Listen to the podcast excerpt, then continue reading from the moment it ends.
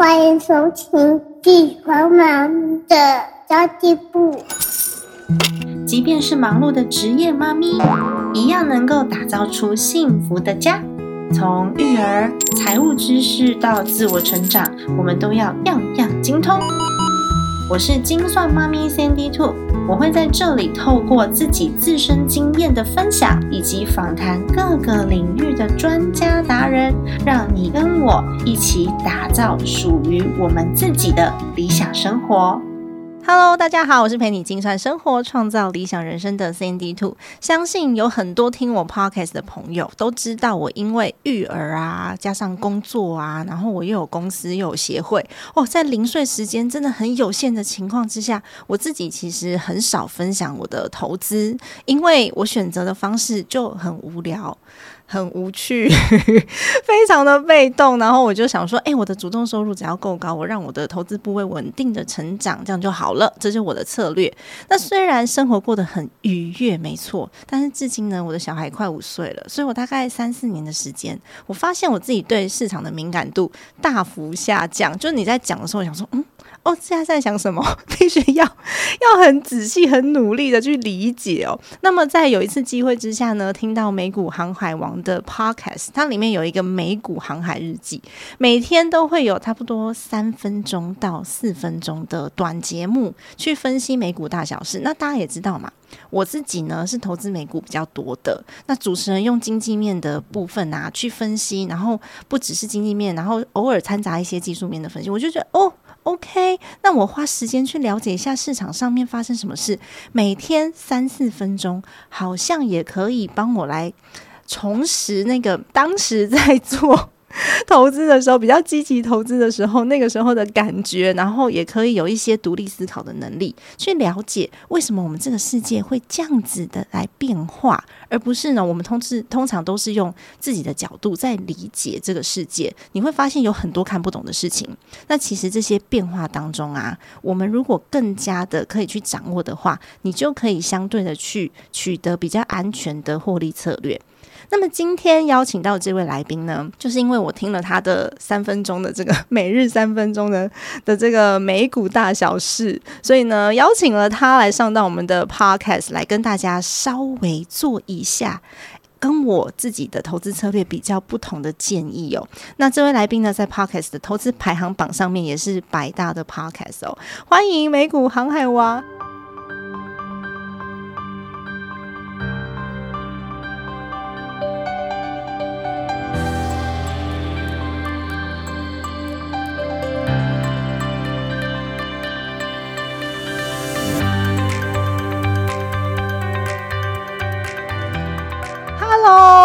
航海王你好，大家好，我是美股航海王。那今天很开心来到精算妈咪的家计部的节目哦，那很高兴认识大家。自从透过朋友介绍就认识你的节目之后啊，我大概会听，就是大家有空的时候我就稍微听一下三四分钟的那种，因为我你你有些节目比较长，是 我就会跳过。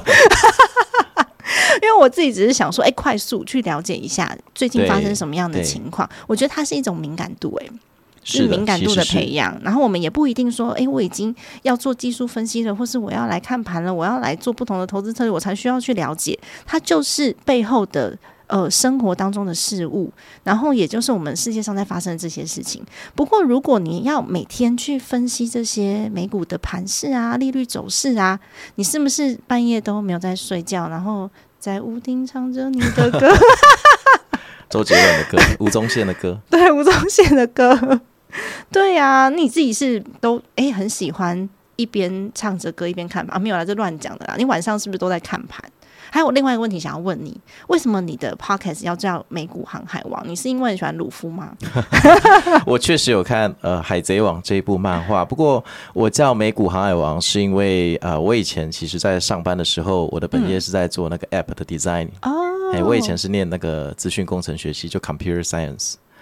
那我在设计 App 的同时，我也要负责那个设计 UX，就是我们所谓的那个 User Experience 啦，用户体验。嗯，那我们讲求的准则就是说，我今天设计一个标题或名字，大家看到需要可以马上在三秒钟，对对对，要理解它的意思，不需要呃我在额外的解说，因为通常。用户下载了你的 app，它旁边不会有一个解说员，对他可能啊，三秒看不懂，他就把你 uninstall。嗯，对，对，所以那个时候在一两年前，台湾因为航运股这个冲了一波，所以很多航海王就出生在 PTT 出生了嘛。嗯所以我认为这个名字哦，就是在台湾人的心中就会直接联想到股票。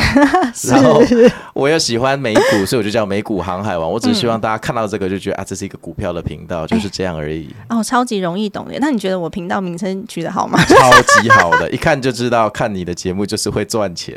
哎呦，我其实一开始是希望大家可以过得好的生活，所以去精算我的每一分资源，不只是赚钱而已。我觉得妈妈对家庭来说，这超级重要的。其实我觉得这很重要，因为你不、你不知道你的钱去哪里，你怎么样赚钱？你你需要知道你的钱先花到哪里去。嗯我以前记账大概记了七八年，我记账 app 每天都会用，嗯，我也是真的。真的，因为我我需要知道我钱花在哪里啊，那我需要我需要去设定我的预算呢、我才有办法去灵活的运用我的资金，甚至我有时候想要做一些比较疯狂的事情。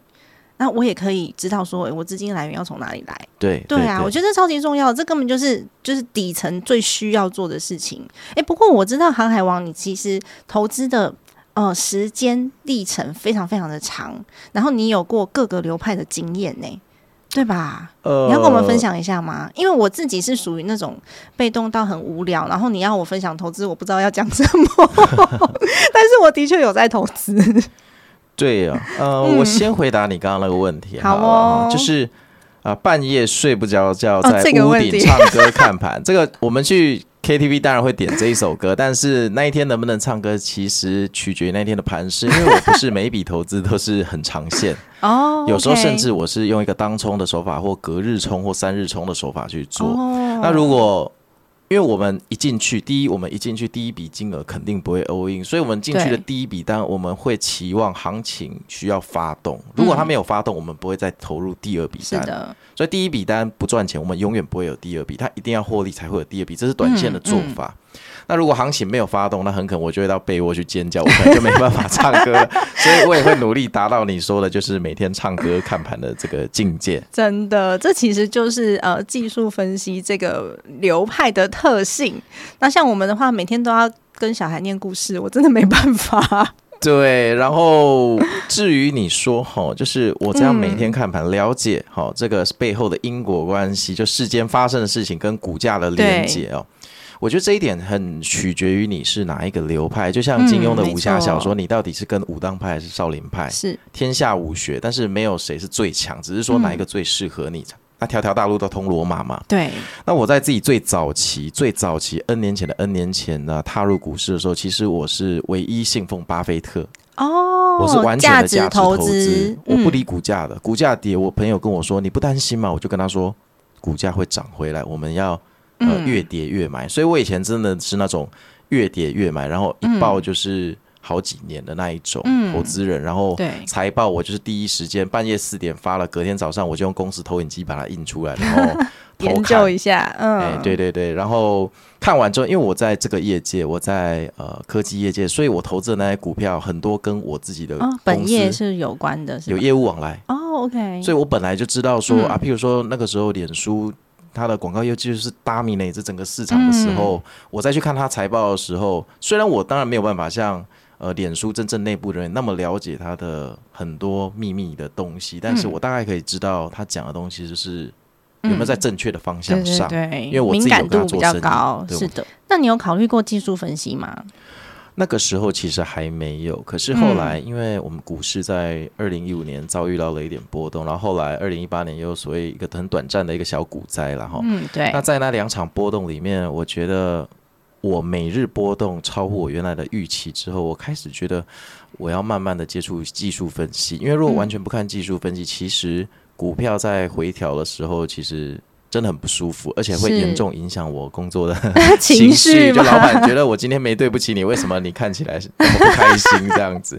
所以我后来开始慢慢的接触技术分析，嗯然后开始看盘。那看盘的频率也慢慢的上升，因为我自己看出来有一点兴趣。嗯好，对数字，我天生对数学跟数字有一点兴趣。对，看起来就是科技数学这种实物派的，对呀、我我是比较希望多赚点钱。如果其实可以稳稳的赚钱，我其实也能不看盘，我当然是。如果你现在回去看你那时候的投资，它其实如果是用价值投资的方式，它的股价又回来了吗？呃，它早就回来了，它早就回来了对对对对，都很早就回来的。没有，我只是要这个答案而已。就是技术分，就是做价值投资的人，你也不要丧失信心，就只是会心情做一下云霄飞车，但它其实是会回来的。只是中间真的很不舒服，我可以我可以理解，因为我那段时间呢，我直接把 app 删掉。对，这很正常，很多人都会这么做。因为我觉得，嗯，没关系，反正就忍耐。可是你要怎么忍耐呢？他如果一天到晚在面哔哔叫的话，你根本因为我有设定嘛，那他他根本没有办法，没有办法很专心的过你每一天正常的生活。所以我只有直接把它删掉。的确，现在都回来了啦。不过呢，中间很不舒服这段时间，你选择的技术分析，我觉得它应该是适合你的个性，然后有帮助到你的。呃，这个因为你一开始问我的问题是说，哎，你这样每天看盘，每天做这个三分钟 p a r k e t 是不会会不会太累，或者说对怎么有办法每天讲？因为通常人家会一个礼拜讲一次，对对对。但是这个跟敏感度有关系，因为我常年这样累积下来，基本上我今天看到一个盘势，我大概就知道筹码跟多空在搞什么鬼。哦，当然我不可能完全正确，或者说甚至有时候。呃，我的理解也不一定百分之百正确，是，但是因为我们有时候不用管它背后的原因，我们看到它表面的行为，影响我们的其实是他表面的行为，来决定我们之后要怎么去应对他这样的变化。其实背后的原因，就像别人跟我讲一句话，我永远不知道他是在说谎或说老实话，但重点是我们观察他的行为，发现他有一点不对劲，嗯，所以人讲的话本来就不能相信，我们是观察比比较重要这样子，真的。所以如果你投资的时间越短，譬如说你短到是一两天再进出，那当然你看盘就会变得非常的频繁。但如果像您这样，像呃，比如说你一个进出部位可能是用半年或几年来算，那那看盘对你意义就不大，因为那变杂讯，对，所以完全取决你是加入什么样的流派，才取决你看盘的。频率还有你的个性，如果你去看盘，到最后是让你更不舒服。原来想要 减轻你的，就像止痛药，想要减轻我的不舒服，就让你更不舒服，那还不如删 app 比较快。没错，所以我那时候的选择是把 app 删掉。但其实我不是鼓励大家删 app，其实删 app，我觉得人还是要面对，因为毕竟那个钱还是你的钱啦。对，我是觉得就是说。还是尽量把它留在手机。可是你知道删 app 你还是看得到啊，你会用电脑看，但是那频率会不一样。你如果是放在手机里面的 app，你会一直想去按。哎，我这个我就要发表一下，就是我觉得现在有电脑的人其实不多啊，真的吗？在我的世界，我的年代，我觉得没有电脑没办法做事。但是你像我哥的小孩、我姐的小孩，或我看到那些学生，他们。不一定每个人都在用电脑，他们出生就是 iPad。嗯，我是因为工作，我一定需要对你一定需要电脑，所以我顶多就是每天看一下昨天晚上发生什么事，就不会整个晚上你都想要去开那个 美股 app。对对对，对啊，所以其实还是有在，还是有在关注。然后只是你的心情可以比较稳定而已。对对对，对啊。对。不过你觉得我们这种一般家庭主妇，我现在都觉得家庭，我自己是家庭主妇，我连职业都填家管。我们真的很需要知道美国的动向吗？这对我们有什么影响啊？好，这个我分呃两三个面向来回答你哈。第一个面向就是说，首先呃，知道的多绝对不是坏事，所有的知识对我们人生在某个时间点都会开花结果啦。我个人的理念是这样。但是如果尽信书，我建议还是不要读书好了，因为 投资这档事就是。没人说的准，所以有时候我们会把知识当神谕，你知道吗？就莫名其妙就把别人的建议当事实。嗯，然后他有一天在你在面临人生十字路口或投资的十字路口的时候，他会从你心里跑出来跟你说：“哎，可是那个人以前说过，他一定会涨到一百六十块，所以现在一百四十五块，我认为我应该要怎样怎样怎样。”结果最后就发现，哎，那件事情没有发生，但你心里会觉得那一件事情好像一定会发生。啊，对你被定锚了嘛？就定锚在一百六十块，你就觉得说他一定可以涨到那个位。分析师摩根斯坦利。的报告就这样讲，真是哎，反指标再说了。对，所以这个东西最难拿捏的就是我们对于资讯过多的定义，每个人不一样，而且最难的是我们很难发现我们吸入过量的资讯。嗯，好，这几乎没有一个标准，因为每个人的标准真的完全不同。对，结果需要做决定的时候，我们发现怎么我的左耳朵跟右耳朵跑出一堆小天使跟小恶魔，然后一大堆针，一个拉左边，一个拉右边，导致我嗯无法下决定。对，我不知道往左转还右转，而且很多的资料。明天就没有用了。譬如说，你今天看一个新闻，好，俄罗斯又在干嘛？啊，叛乱，两天后和解了，所以这个新闻就形同两天前在浪费你的时间，对，他没有留下任何时间价值。是的，对。那你想哦，如果这个东西的时间价值、生命的周期这么短，然后未来的某一天又不自觉跑出来干扰你，那我们到底有没有需要吸收那么多？重点是你又不知道什么时候会服药过度，你知道吗？对对，这是我第一个要讲的，尽信书不如无书，大家都知道这个道理。但在财经方面，其实我们最难的就是去判断我们是不是吸取过量，嗯，会所以会造成反效果。没错。那第二个就是说。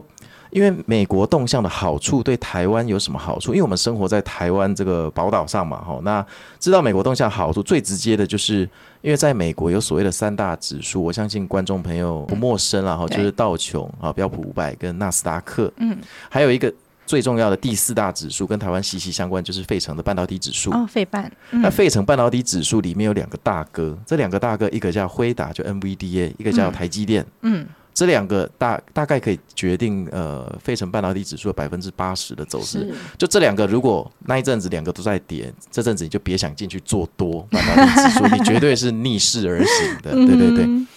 然后啊。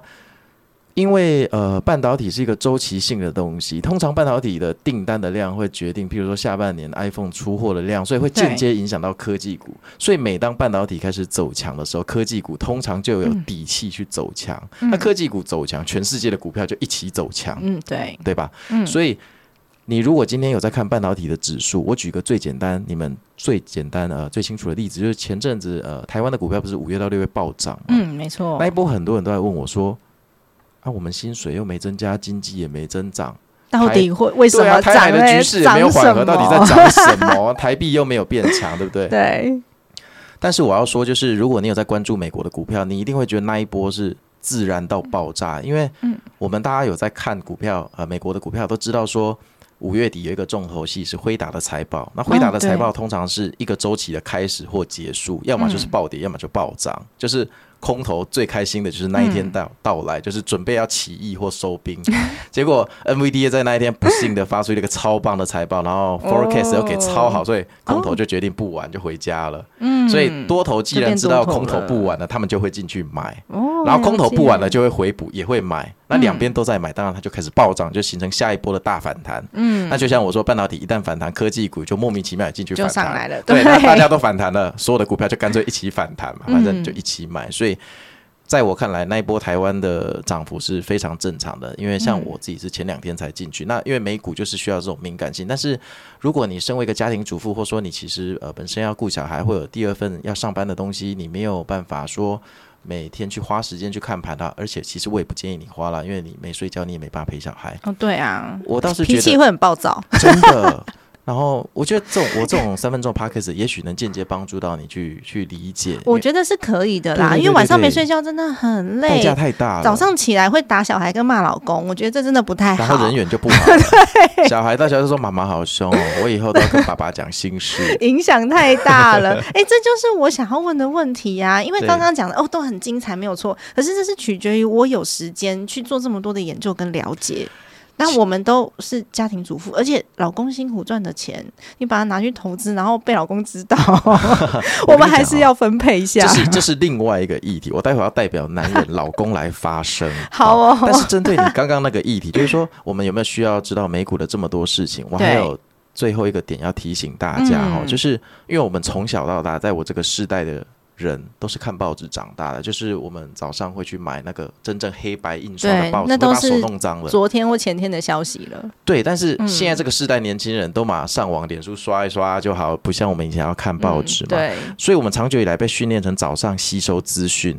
那当然，呃，所以很多电视的节目，早安财经新闻，类似这种电视节目，它会在早上六七点的时候就开始。有一个漂亮的女主播跟你播报昨天呃美股发生什么事情，但他们那个就是比较接近完完全全的消息面，就是跟你讲啊，反正俄罗斯最近怎样，那个又怎样，那个又怎样，所以我们觉得应该是怎样。对，那很多家庭主妇，包括我以前的妈妈，嗯，他们就是会习惯在帮小朋友做早餐的时候，就顺便听这个新闻去了解动向。那当然就打电话来说，哎，听说昨天暴跌，你还好吧？对不对？但是。我只能说，这种习惯有时候它不是加分，因为身为节目的制作人，他在看到呃美股的行情之后，他必须要想办法写出一个原因去去解释行情。嗯，那所以到底是行情造就新闻，还是新闻造就行情？其实有时候跟蛋生鸡，鸡生蛋，它是一个永远回答不完的问题。嗯，那那搞不好是他自己的认知而已，它不是事实。对，所以变成说，你你这样若在潜移默化去吸收，一边切菜的时候去吸收，吸收完之后，然后。有一天他可能会跑出来干扰你，你变成说纯粹以新闻为导向去操作你的部位，本来没操作说不定还比较好。真的，对，操作之后发现，哎，怎么 怎么越恐慌就越恐慌，你新闻就越看越多，它变成一个下降螺旋。所以我觉得这也是说。呃，我蛮推我个人三分钟的 podcast，因为我会把新闻面的影响降到最低，我会去讲说现在多空的情绪。可是你这样子的解释啊，反而如果没有基础的人是很难懂的。对我很多朋友都说他们听不太懂。对，用新闻是比较容易让一般大众去吸收，可他的可是你知道吗？良药苦口，就是容易吸收，不代表你真的能像运动员变强壮。所以我就跟所以我说他不见得是事实啊，这件事情很可怕。所以我其实也很少去看这一类的新闻。对，没错。所以。我就跟我朋友说，你们听久了，其实有一天会懂。就像我前几天去剪头发，然后他的女朋友在全职做投资，嗯，然后我因为我 p a c k e t 六月一号才上，他我六月初去剪头发的时候，他跟我说他女朋友非常挫折，然后 p a c k e t 都听不太懂。对，那我上次去剪的时候是七月初的时候，他说他现在听得懂他讲什么，他女朋友非常高兴，因为他女朋友是也是发型设计师，他们在同。一起合开了一个发廊，所以我就有点被感动到，就是跟大家分享。对啊，你听久了自然会有感觉。对啦，会有一点感觉，想说，哎，怎么这个名词又出现了？然后去查一下这名词代表什么。干脆就听。对啊，我觉得三分钟而已啦，OK 的。所以其实真的，我有的时候你需要去了解这些动态的时候呢，也是呃对自己的一个敏感度的精进。然后很推荐大家也可以跟我一样，就是两三分钟的时间哦。有的时候你都你你差不多讲到四分钟。对，因为后来发现，就是其实因为每还是会有一些听众问我一些问题，那我就跟他说好，那我下次三分钟我尝试把它讲进去。对，有偶尔会有这种情况，所以后来发现现在变成每日四分钟。所以对，没错，所以你现在就要 改成每股四分钟，没有开玩笑的。对对对，因为我刚刚那个那个问题啦，老公辛苦的钱对吧？对啊，绝对不行啊！我代表男生发声，好吧？开玩笑，我们在外面每天像社畜 社畜工作八个小时，然后被老婆。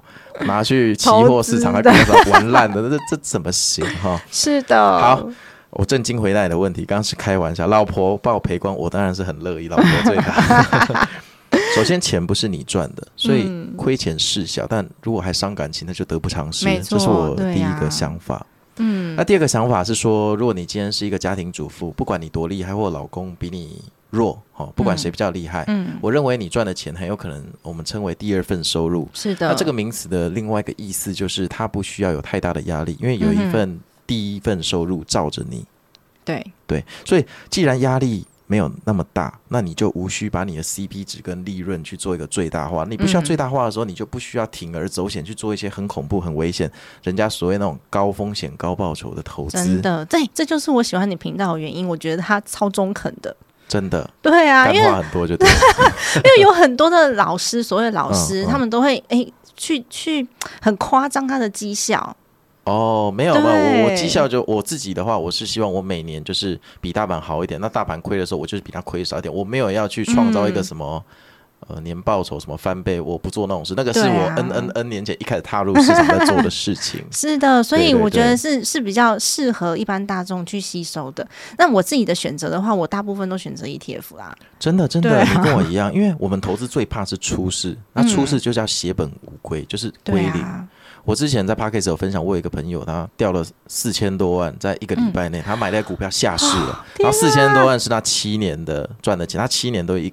跟一个老师的单，嗯，啊，跟到四千多万，我觉得那老师也真的蛮厉害，蛮厉害的。但是那一波，因为他跟到最后信心已经。很很强大，我们不要说膨胀，他就把去跟舅舅、妈妈、表姐、表姐推销，把大家钱挤挤，哎，四五千万冲一波，然后天哪，一个礼拜后壁纸下市。我听过这个故事，而且我听过两次这种故事，真的假的？对，然后有一次是集没有，有一次是集资破亿，因为他们已经他们已经跟着那个亲戚投资好几年了，对，所以就非常的有信心，然后把房子也抵押了，什么也通通都给他了，然后破了一一亿多吧。对，全部都没了，真的假的？直接跑路，花了多久的时间没有的？花多久时间？通常没有，都是一瞬间。对，这种事就是要让你来不及跑，最好是几根跌停板完，然后让你希望反弹的时候就直接真的，他就直接没有了。然后后来就是也是因为都是亲戚朋友，就是跟了好多年了，以后过年就没有聚会，不吃年夜饭了，他们就直接出国逃跑了。哦，真的假的？对啊，因为这么杀哦你说这么多的亲戚压房子跟你去投资，然后结果最后的结果是这样。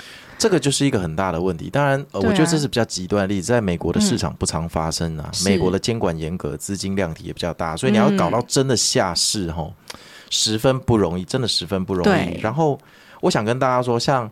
呃，主持人哈，他自己是做 ETF，其实我自己也是大多数做 ETF 的最大的好处就是我免除了那个板块轮动的风险。嗯，就像以前呃，之前有一阵子市场在炒资安的股票，因为觉得以后呃世界大战要打资安，要打骇客，然后后来又跑去炒能源，最近在炒 AI，反正人的喜好会变，这个炒完了，我们总得找一个新的话题去炒。对啊，对但是板块轮动这件事情是机构间的游戏，我们散户真的是看戏，而且我们没有什么话语权。他说实话，我手上的股票那些治安的公司财报这么好，为什么三年前它股价是三百元，现在只剩一百四？可是它财报每一次的 forecast 都是 thirty percent up，、嗯你知道我意思吗？就是它不是说 forecast 在下降，所以这个时候你会欲哭泪，而且你变成说。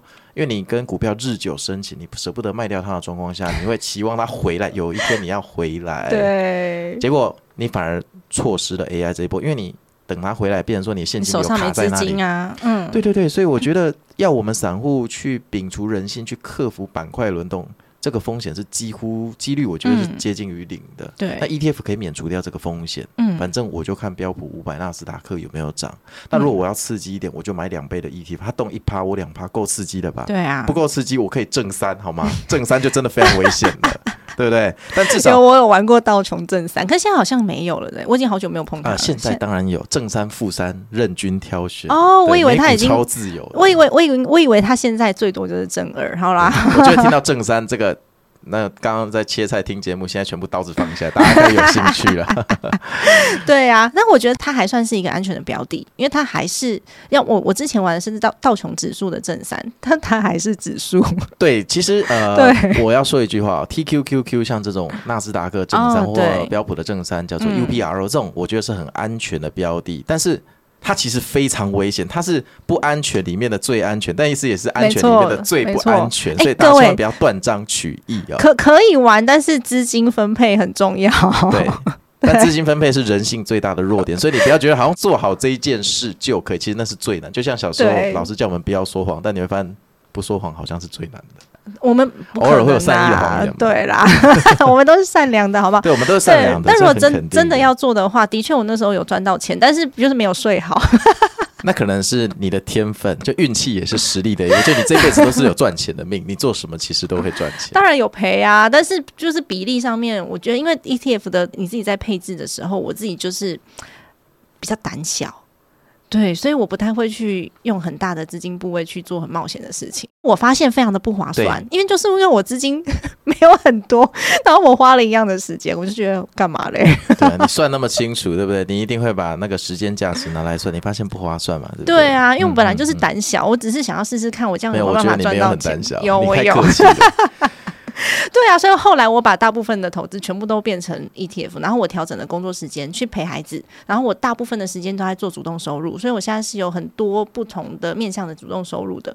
那这是我后来的策略，因为我发现 我的个性是这样，但是你还是可以设定一些，比如买卖功能啊。其实，如果主持人您的个性是这样，或者说呃，主持人的听众们您的个性是比较保守的话，除了刚刚的 ETF，我还特别推荐一档个股哦啊，这个个股对苹果的股票，哦，听起来像老生常谈，对不对？其实它背后的逻辑跟道理是蛮深的哦。因为以前 AAPL 就是苹果这档股票，它的绩效其实。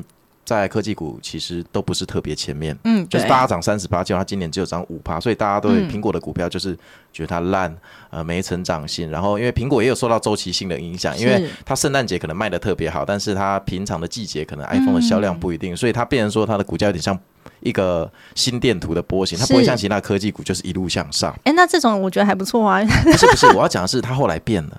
哦，它后来变了，自从二零一四、二零一五，巴菲特开始买苹果之后，苹果就变成一个股市的操纵机。它就我嗯。在我心中，它已经不是一个股票，它是一个操纵大盘机构在用的工具。哦，真的，这是要特别分享。对对对对对。嗯。而且巴菲特的公司叫波克夏，波克夏现在有一半的市值都压在苹果，所以如果你买了波克夏股票，其实你其中一半的钱是拿去买苹苹果嗯。等于巴菲特用他的人生、在他这一辈子的名誉去帮苹果背书。嗯。嗯，所以苹果其实这几年绩效没有特别好，但是它在二零二一年的年底，我们全球市场开始迈入熊市的那一瞬间，它突然变超好，因为在熊市的时候，大家不知道怎么投资的时候，全部买巴菲特的标的，哦，它就突然变成那个海啸中的一盏明灯，所以变成说。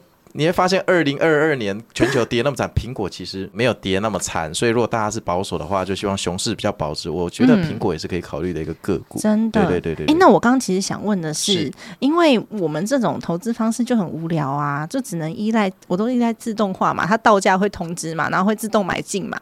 可是其实，呃，我觉得我的投资方式也是有缺点的。因为价格跟指数其实落差蛮大的，但我没办法，它只有这个功能我可以去用。但我还是想要知道有没有方式可以帮我们稳稳的赚啊？因为毕竟是第二份。超简单的，好，我很想知道。对对对，那这个牵涉到第一个问题是，呃，您或者您的观众朋友有没有呃规划现金流？嗯，因为有现金流跟没有现金流的做法完全不一样。如果您是有规划现金流，那你势必要考虑到股息的报酬。好，那美股完全不适合这一条路，因为美股股息在太低太低了。没错，台湾的股息才是世界第一。对，但台湾人很喜欢麻烦。对啊，对。那如果先不管现金流，你想要稳稳赚的话，那其实就是持续买进，没有第二条路，就不断的买。嗯。然后赚到钱就不断的投进去买，但是它在某些时候你需要稍微卖出。嗯。好，那无论是用什么方法去判断卖出，无论是你用布林通道或其他的技术。指标啊，就是什么时候卖出？我觉得在你没有全职投资的状况下，都非常的难去掌握。我会推荐就用最简单的一个老生常谈的方法，就是固定比例，就是嗯，你就告诉自己，我的现金部位。要维持在百分之二十，嗯，所以假设你今天拿一百万，你的股票不要超过八十万的情况，然后你可以跟自己说，我三个月确认一次，嗯，那假设譬如说五六月台股或美股涨超多的话，你到六月底的时候，你本来那八十万的股票势必变成譬如说九十万，对，那这个时候你的资金变一百一十万，那九十除以一百一，其实已经超过百分之八十了，所以你就可以把股票卖回去到剩下八十 percent 的。地方，那这样间接就增加你现金的绝对值。对，对对对，这个方法我觉得就是，如果你真的不想花时间在这件事情上面，我觉得这个就是永远不败的状态，然后就持续买进。真的，哎，各位听我的频道，我采访过很多位财经老师跟作家，是大家的策略都差不多，知道吗？这就是一个非常简单，就是适合大众的方式。好，但是这个策略非常难做到。非常难，因为它没有存在感，而且超无聊，无聊到爆，无聊到我觉得我这辈子念书都念到水里，我没有价值。所以这件事情其实是最难的策略。大家不要觉得这很简单，其实越简单的东西越难做到，而且而且就是。你做到这件事情，你会不断的怀疑自己，就是说为什么这么简单？那我平常学的、看的那些财报，或我无意间得到的一些看似小道消息的东西，能不能发挥作用？所以这件事情它需要非常高度的纪律啊，所以其实这件事情它并不容易。嗯，哎，真的很不容易耶，因为像我自己有时候我是忘记卖掉。那就会一直不断的放着，等到我下去看的时候，说哦呃，好像跟我当初规划的这个比例差别蛮大的，我才会去。恭喜你，那表示赚蛮多的。我才会去处理它，所以我觉得其实真的要看你自己的策略，跟你现阶段的时间的分配，然后去去看看我要到底要如何来制定我的现金流，或者是像刚刚讲的，哎，美股其实现金流的这个呃功能比较少一点点，比较少，真的比较少。没错，然后我自己也是现金流规划在台股，然后美股的话就是放长期资本利得，对资本利得的部分。嗯，我想要知道，就是当投资成为你唯一的收入的时候，你到底是什么样的心情哦？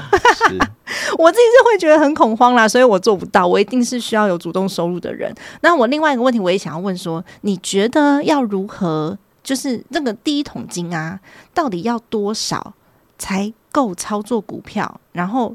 光靠操作股票当成你的生活，就是过生活的这个资金需要到多少？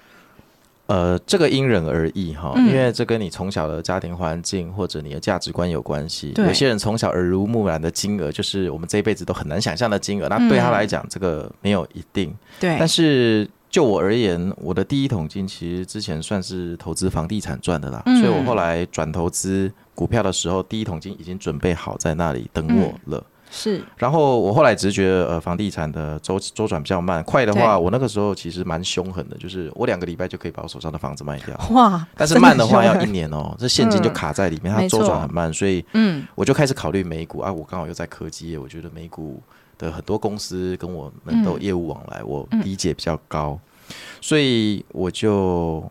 那个时候考虑的情况，再加上第一桶金也没有问题的情况下，我就开始考虑全职投资美股。然后那个时候考虑两个原原因哈，就是其实那个时候我的薪水也没有到很糟糕，就是我一一年的薪水也有好几百万，所以应该也还还过得去。那可是我发现我下班赚美股的钱好像快要比薪水多了，所以我就开始在想，我是不是要全职来做这件事情？那第二个是呃。因为我那个时候开始做一些技术分析的东西，然后很不幸的，我对看盘数字产生了一点兴趣，所以我常常不小心就会看到一两点，然后我早上就不断的迟到，然后老板就很不爽，我同事也不太爽，然后我也很难跟他们解释说我不是在打电动，我是在看盘。可是这也跟公司没有关系呀。对啊，我这样变薪水小偷，我也觉得不太好，所以两个因素相衡之下，想到好吧，那我就休息一阵子，结果就到现在了。哦，对对对，然后全职做美股是什么心情？不会是你当初想的那么美好哈？一定的啊！我光是想就很恐惧，我没有想的很美好，好吗？对，因为我我超恐惧。我当初是觉得说全职做美股，我就可以，比如说常常去旅行，然后在各地打卡，就像电影里面那个很帅气下个单就可以赚钱。结果我一旦全职做美股之后，全世界就爆发了这个新冠肺炎，我们就不能出国了，然后就变成整天在家里看盘。因为我是二零一九年全职开始做美股的，OK。然后呃。当然，我不能出国做这件事的意义就去了一半。嗯，然后再加上我没有规划现金流，我没有任何鼓励的收入，我还有房贷。嗯，所以这等于是找罪受，你知道吗？就是这是在最艰困的环境下做。就是说，如果今天我，譬如说我有一点鼓励的收入，或者是说。我没有房贷，这两个条件只要去掉任何一个，我就会开心很多，因为压力会小很多。但是如果我没有现金流，每个月又要缴房贷的状况之下，我们先不谈生活支出哦。对，我觉得这个压力其实非常的巨大，而且是一般人。我现在就算你听我讲话，我觉得观众也很难真实的去体会那个压力感受，对，有多大。所以，但是我觉得既然活过来了，他就必然有兑现的时候，就是说他会在。人生中写下一段非常深刻的旅程。后来事实上我也习惯了，嗯，就是你是说习惯那个压力，对，习惯那个压力，然后我们必须去克服嘛。对，就这个压力对我的影响，譬如说以前影响可能我这个礼拜都笑不出来，但现在对我的影响可能就是两分钟我就不理他。哦，你消化情绪的速度变得很快。对，而且我们呃及时反应的速度很快，就是。司空见惯，就是啊，这不是每昨天才发生，就是很平常的事情，所以对我们到最后，其实个性都会做出一些改变来去适应这个环境。所以我觉得说，如果各位哦，就是呃。想要全职做美股的状况下，而且你想要靠资本利得赚钱的情况下，我觉得这个想法是非常非常之危险。我其实个人是非常不推荐。你千万不要觉得说，在电影里面有很多什么投资人，整天就是时间都自己的，就像直销讲的，你有你做时间的主人。我跟你讲，你到最后是时间的主人，但是你是金钱的奴隶，这绝对不是，这绝对不是个好的结果。当然，如果你能活下来，那你以后也很难被打败。嗯，对你从地狱回来了嘛？可是。我我自己亲身经验，就是因为二零一九到二零二零，尤其是新冠肺炎三月大盘的那一波，有 超多人变成全职投资。对，但我身边全职投资的人，很多人现在都已经在工作了。嗯，就是因为那个。就是钱还回去的速度远远比我们想的快，还要快。对对对，所以我觉得不能说看到朋友在晒对账单就贸然的去下这个决定。我觉得其实有没有工作都没关系。如果你今天全职做美股，但是你有现金流，我完全支持你。其实有工作的最大的意义是你每个月有稳定现现金流。对，如果你天生，譬如说你本来就有一些基础，你有一些房租的时候，那你去全职做美股，我觉得超级 OK。对，所以重点是现金流，主动收入最重要就是要带现金流。是的，所以重点。是现金流，就是说，对对对对，所以重点是现金流，大家记得 keywords，因为我最近也一直不断的在讲现金流这件事情。你的资产负债表看起来再漂量，那都是假的。对，因为你要看现金流量表。对，你要看现金流量表。所以这一题之前就是有我的学员来问我资产负债表跟现金流量表哪一张比较重要？现金流现金流量表，拜拜托写下来，写三次现金流量，现金流量，现金流量，现金流量没错。哎，不过你觉得我们是一般上班族啊，或者是一般主妇啊，要？什么样的程度我才可以靠投资获利来生活？你觉得那个最低的金额我应该要怎么抓？首先呢，我假设你是有一些现金流的状况，无论这个现金流是不是来自老公善意的每个月的零用钱。假设反正 anyway，不管从任何地方你有一个现金流的话，我觉得你要进入这个美股市场的门槛是十万台币。十万台币，十万你就可以开始去做一些有趣的事情，但是是有现金，但你不能做股票投资，因为对。十万台币你去做股票投资，我认为你在浪费你的人生。嗯，你靠复利的魔法滚雪球，巴菲特说你找到一个坡道滚一个雪球，等你滚完了，你说三十年后小朋友都长大了，我觉得那不切实际。我我比较希望听这个主持人的听众朋友，你们下个月的生活就可以开始改善。我希望马上就可以改善，就像我们。贷款买房子，我希望我现在可以住到房子，而不是存好钱三十年后才来住这个房子。十万就可以做到下个月就可以改善吗？可以啊，哦，为什么不行？我觉得困困难度蛮高的，我都跟大家说，可能至少要三五十。三五十又是不同的做法，因为十万元风险很小，你就算亏了十万，你就是亏掉一台冰箱加一个烤箱。可是有的人那十万就是他全部，那很恐怖哦。如果你的总资产，因为我们谈的是投入股市的资金，对总资产，你如果总资产是十万，那你只能拿五万来做，你当然不能 all in，除非你已经非常的 experience，而且你的几率很够，没错。那你十万你可以做一些比较高投机性的投资啊，那它比较有机会在很短的时间就帮你涨到四五十万，但你五十万之后，你不希望你一瞬间回到十万，所以你就不会用那么。高投机性的投资，你觉得你的风险系数会慢慢的降低？就像我 讲的那个道琼指数三倍做多，你到一定程度之后，拜托大家要要转要要赎回。你现在这个阶段，你还会做三倍道琼吗？不会了啦，我那时候就是觉得哦好玩，试试看。然后的确，我放的资金部位很少，但它的获利还不错，都是我每次都是二十几趴，然后就就出来，二十几趴就出来，这样才有感觉。你十万二十几趴两万才有感觉，对啊。那你靠复利的魔法，十万一年帮你赚五千块，哪有什么感觉？哎，可是那个两。两万，我如果拿去做我其他的主动收入做事业的话，其实很快就会回来。但那两万我要花好好好长一段时间，然后晚上。就是心情很起伏，所以后来觉得啊，还是算了。可是我觉得真的是那个是你主动有做起来，很多 人他主动是做不起来的，所以你已经是奢侈的烦恼，你知道吗？哦，好，原来是这样哦，好哦。哎，今天真的很开心，有约到航海王来聊这一集耶。但我觉得最重要的事情都还是心态，有哪一些心态是投资前我就必须要很清楚知道？好，我今天带来三个心态作为我今天呃上节目的一个结尾哈。嗯，第一个心态就是。